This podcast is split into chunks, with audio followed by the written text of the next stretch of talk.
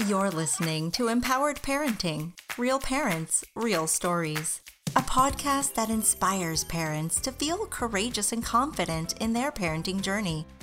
Listen in with parent and child therapist Cindy Smolkin and Elisa Daly, Executive Director of First Foundation's Jewish Community Preschools, and meet real parents struggling with real issues.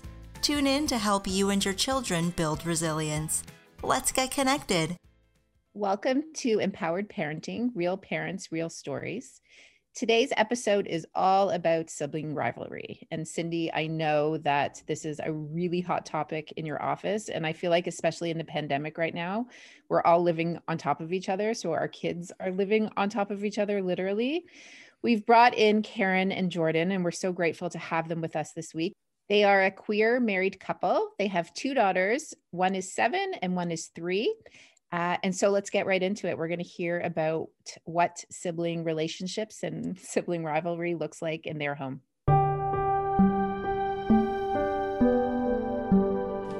Karen and Jordan, thank you so much for joining us and giving us some of your time today, especially when life is so busy. And I know that you've got a bunch of children at home at the moment. So, whatever disturbances happen, that's just the way things are, especially during this pandemic. Sounds good. So, right. siblings, you have two little ones. What does the sibling relationship look like in your home between your two kids? I think right now in the pandemic, um, everything is in extremes.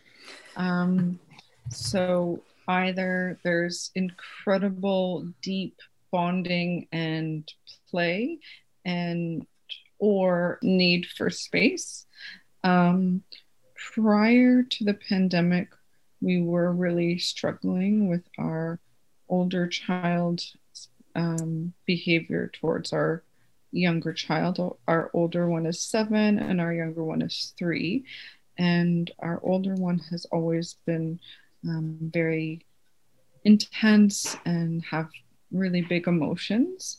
Um, and our younger one has always been more of um, I don't know if it's nature or nurture or probably both, but uh, more of an appeaser and kind of a more calm way of being. Um, and we sought therapy from you, Cindy, to kind of help with some of our older daughters' uh, emotional regulation and sitting with these big feelings, especially in relationship to our younger daughter, because we started to see that our younger daughter had a lot of fear, even of her sister. Um, yeah, I was going to ask you, like, did you feel worried about the dynamic between your older and your younger? Absolutely worried. It was very, very painful for both of us. Mm-hmm. Um, I think that ultimately our older daughter had a hard time, you know, saying, I need more attention or I'm feeling jealous or naming her emotions. And instead, her coping was to literally control every single breath that our younger daughter took. She's always, our older daughter was kind of born with this life force energy, kind of like uh, you've, you know, used the word gladiator, a very gladiator energy um, and a very, I would use the word, because um, I'm also a therapist, a hyper vigilant, you know, always on on the lookout for what her younger sister's doing. Mm. Um, but since the pandemic and being home more, um, there's a lot less lows. Mm-hmm. It's true. Their their time together sometimes can last hours of playing pretend and going into these deep worlds, having different rooms set up for different adventures, but then things can also turn, unfortunately. Yeah, but I feel like the turn is not as extreme. Um, it's more like you spend 24 hours together and that's normal that yeah. you're going to have sibling issues. I mean, for sure. I think that with them, what I have to understand understand is that they actually don't know when to take space and mm-hmm. they are magnets to each other when they're the more that they need space, the more they're magnets to each other. Mm-hmm.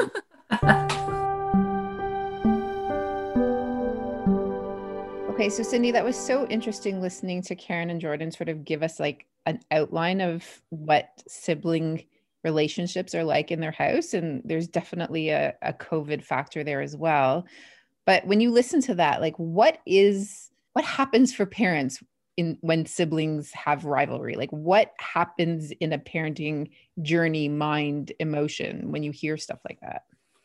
It's such a good question, Elisa. And I actually think Karen likely used the most perfect words to describe it because Karen said, when I asked her if she was if they were worried about the sibling relationships in their home, she said it was very painful.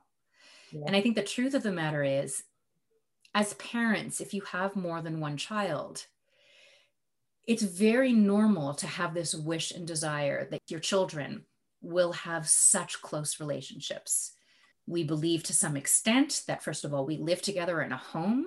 Uh, kids are closer to in age to one another than they are to parents. And so it seems like a natural opportunity for friendship. And I think sometimes at play in the parental mind is also this idea of as parents, we're not going to be around forever. And so the notion of our kids being able to sustain and maintain close relationships well into adult, adulthood gives us a sense of peace and when those relationships seem as if they're high conflict or derailing, it makes parents very worried uh, about what it means. Never mind the fact that sibling conflict can also feel really hard for parents to manage. So it's a really rough one. And it's definitely a topic that comes up in my practice all the time. Right. And I think that I, I, think it's probably one of those things that in those moments parents get ahead of themselves you worry about will my kids ever get along like you sort of like go in your brain to like what does this mean what does this mean what does this mean like how do you how do parents tell the difference between you know regular sibling rivalry which everybody has and unhealthy sibling rivalry? Like how, what what would a parent walk away from this thinking okay i have a problem i don't that's such a good question. Okay, so uh, I'm going to make like kind of sweeping statements about this. So, first of all, it's really important for every parent to know that a certain degree of sibling conflict is completely normal. And not only is it normal, but it's healthy. Because if we think of our homes, they're little training grounds for kids. And when we look at the complexity of relationship, so sure kids go to school where they are typically connecting with all sorts of other kids their age but the intensity of those relationships tend to not be the same as a sibling relationship so with one sibling under their own roof they get to practice being in an intimate relationship with somebody else with with a lot of intense emotion they get to practice things like conflict management and conflict resolution it is a wonderful training ground to equip kids with the skills needed to be in relationship with other people.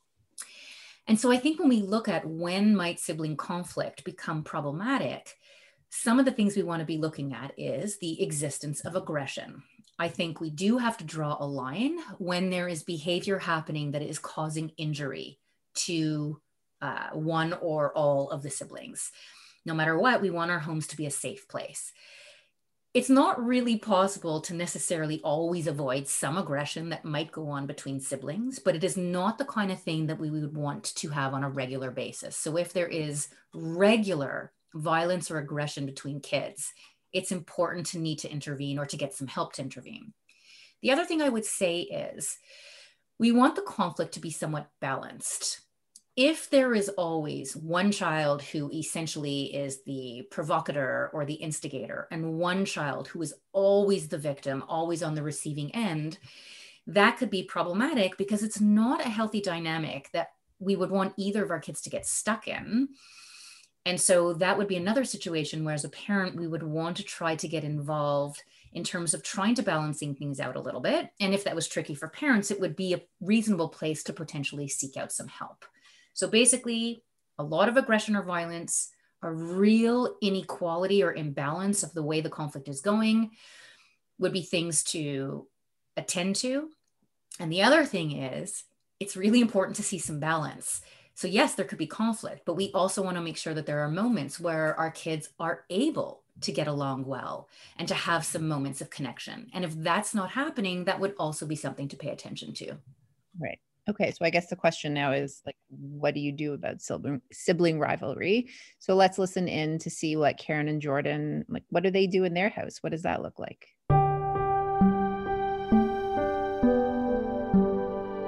So it's so funny when you say it resonated with me. When the kids need it the most is when they are like magnets to one another the most, like when they need space like the most. Often. Yeah. And so it's so tricky with kids. So this is what we know about kids they can feel everything, they can behave their feelings. But the one thing they're typically not so good at because they're young they're not so good at being able to like regulate the feelings and then articulate the feeling they have. So they behave it. Um, and so it's so interesting. It sounds like when your girls, you know, hit a wall or are each kind of in their own stuck space, they like want to go at each other even more. Yeah. How do you handle sibling rivalry or or the conflict? And I understand like now it, it kind of maybe doesn't feel as intense as it may have some time ago, but like how would you handle it? Uh, I've I've tried to follow one of the things that you suggested to us, which is letting them go some of the time and then intervening some of the time as well, so that they're working their conflict resolution muscles, but also that we are somewhat there to keep an eye on things and make sure they follow the rules per se. Um, I find it really difficult. I feel like I kind of disassociate when it starts because I just there's so many uh, it I feel it in my body. They're like I they're big feelers and so am I and my kind of coping is to shut down and I, I read all the books, I listen to all the podcasts, and then the moment it happens, I just kind of shut down. And then Jordan tends to step in and help. We both have our different um, skill sets. I'm better on the one on one debriefing versus mm. in the moment. And they're really different in in how that presents too. Like elder will be very mad and very upset when younger is not following what she wants her to do or she's you know not getting the same attention but the younger will really seek a lot of affirmation from the elder. Or she'll be come to us and say like i'm worried that the elder is mad at me. You know the younger is actually very, very able to articulate her feelings which yeah. helps us a lot. Um, the elder is more the one who struggles and will act rather than speak. I mean there's something about that that offers i guess a little bit of balance in that you do have one who can kind of a bit better articulate and another who obviously has a bit of a harder time. I would imagine it's harder if both of them were you know intensely immersed in their feelings and unable to articulate it. Mm-hmm. karen i just want to tell you so i know you said that like dealing with the sibling stuff like maybe jordan has like a special skill set there but i would say like even in my practice sibling conflict is such a common trigger for a parent. Yeah. Mm.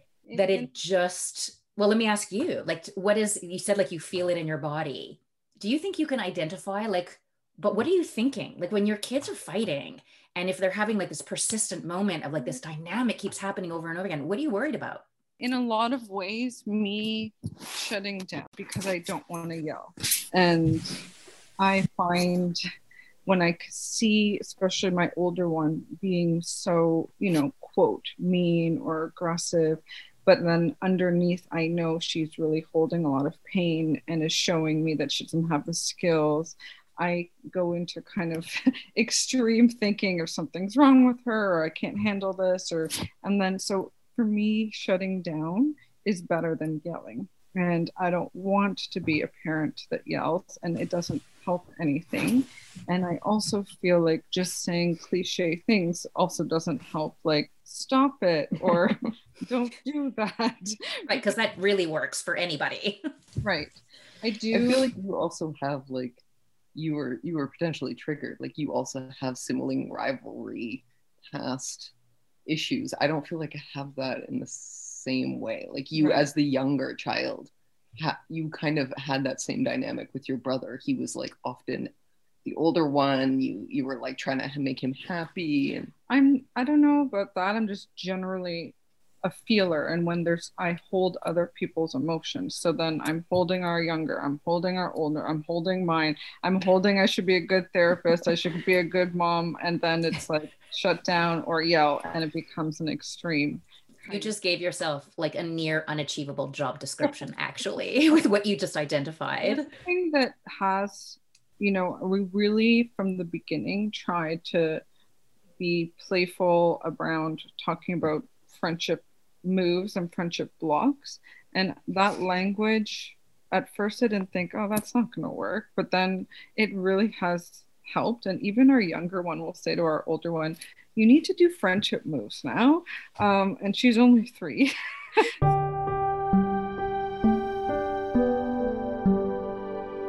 Cindy, there's so much for that we heard in that clip. There's so much to unpack here. Um, what are your thoughts on what you heard from Karen and Jordan? So, Lisa, you're so right. Um, you know, which is why I, I, think we chose for this to be a topic because there is so much to say about it when we think about our sibling um, sibling relationship and, and conflict. So, one of the things that really struck me was when Jordan talked about how sometimes she'll intervene in the conflict between their kids, and sometimes she won't. And she used this beautiful phrase Sometimes I won't intervene because I want my kids to flex their conflict resolution muscle, which is so, so beautiful, like so poetic and so true. Because if we think back to what we were talking about a little bit earlier in this podcast, the idea of home is a training ground to learn to manage conflict for our kids. And so here, what Jordan is telling us is that she's affording her girls to have the opportunity to flex that muscle. Now, obviously, I mean, we didn't go into too much detail, but I, am quite sure that Karen and Jordan, when they see that their girls are unable to, or when things have gotten too big or too hot, of course they step in.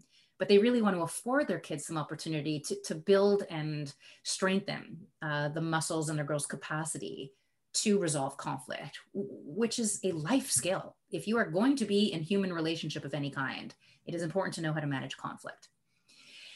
And, and so the other thing that was so striking to me, and it also echoes what we were talking about earlier, and I feel, Elisa, like what you and I talk about all the time, is how parenting, it's not just about growing, developing, teaching, redirecting one's child. Parenting is so much about how one's own emotional body serves as a compass for the actual parent and so Karen w- was so honest when she was talking about this visceral feeling that she gets when her girls are fighting, and, and she herself recognizes that she's having a lot of feelings about it and she feels it in her body. And I think, I mean, we will never, um, this will never be overstated in our podcast because I think this is what we're trying so hard to acknowledge is that parenting is such an emotional journey. And and the highs and the lows and the moments. We are humans as parents and we feel things and get triggered all the time. And so much of the way we parent is actually driven by our emotional bodies, and sometimes not even by our actual kids' behaviors or personalities. It's our own stuff. And, and it makes parenting really tricky. Yeah, and I could totally relate to it because even like my kids are five years apart, almost five years apart. So I don't have sibling rivalry in the same way.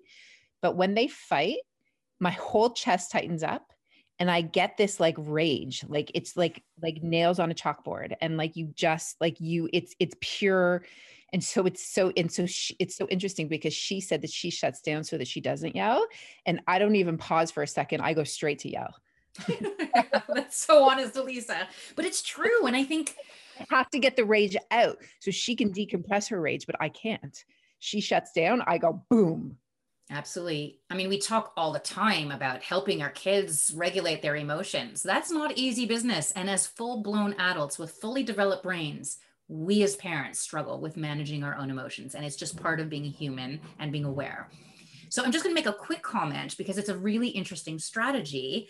And, and it's actually one that Jennifer Kolari with Connected Parenting kind of developed or, or at least brought the language in for.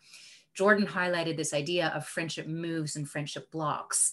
But I just have to intervene and say this is something that we do at First Foundations. It's and Karen said we our three year old does it and she's just three. We do it with our three year olds. It's amazing. So parents listen to this. It's so it's such a good strategy. I'm in love with it.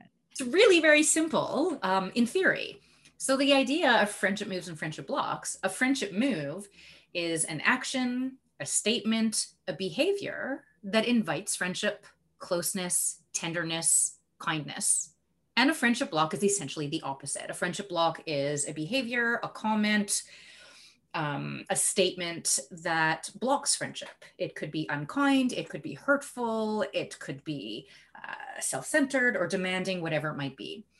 And so the idea is you would sit down with your kids and you would introduce them this, you would introduce this concept to them not in the moment of a conflict. This would be like dinner conversation, a totally calm moment where you tell your kids and explain to them the idea of like some things make people feel really, really good and make us have such good friends. You know, acts of kindness, you make the list and you're saying some things that someone might do make friendship really hard.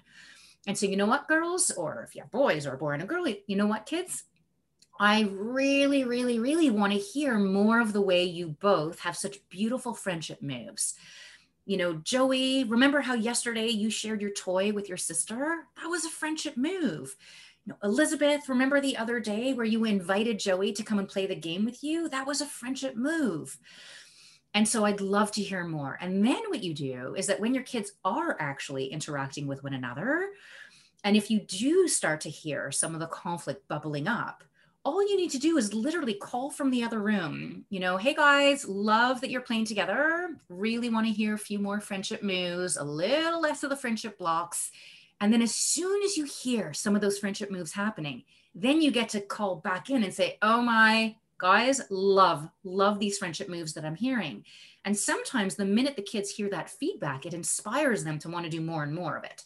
So it's a very soft, tender way of helping kids realize that they have some control and impact on the relationships that they have while also encouraging really good behavior.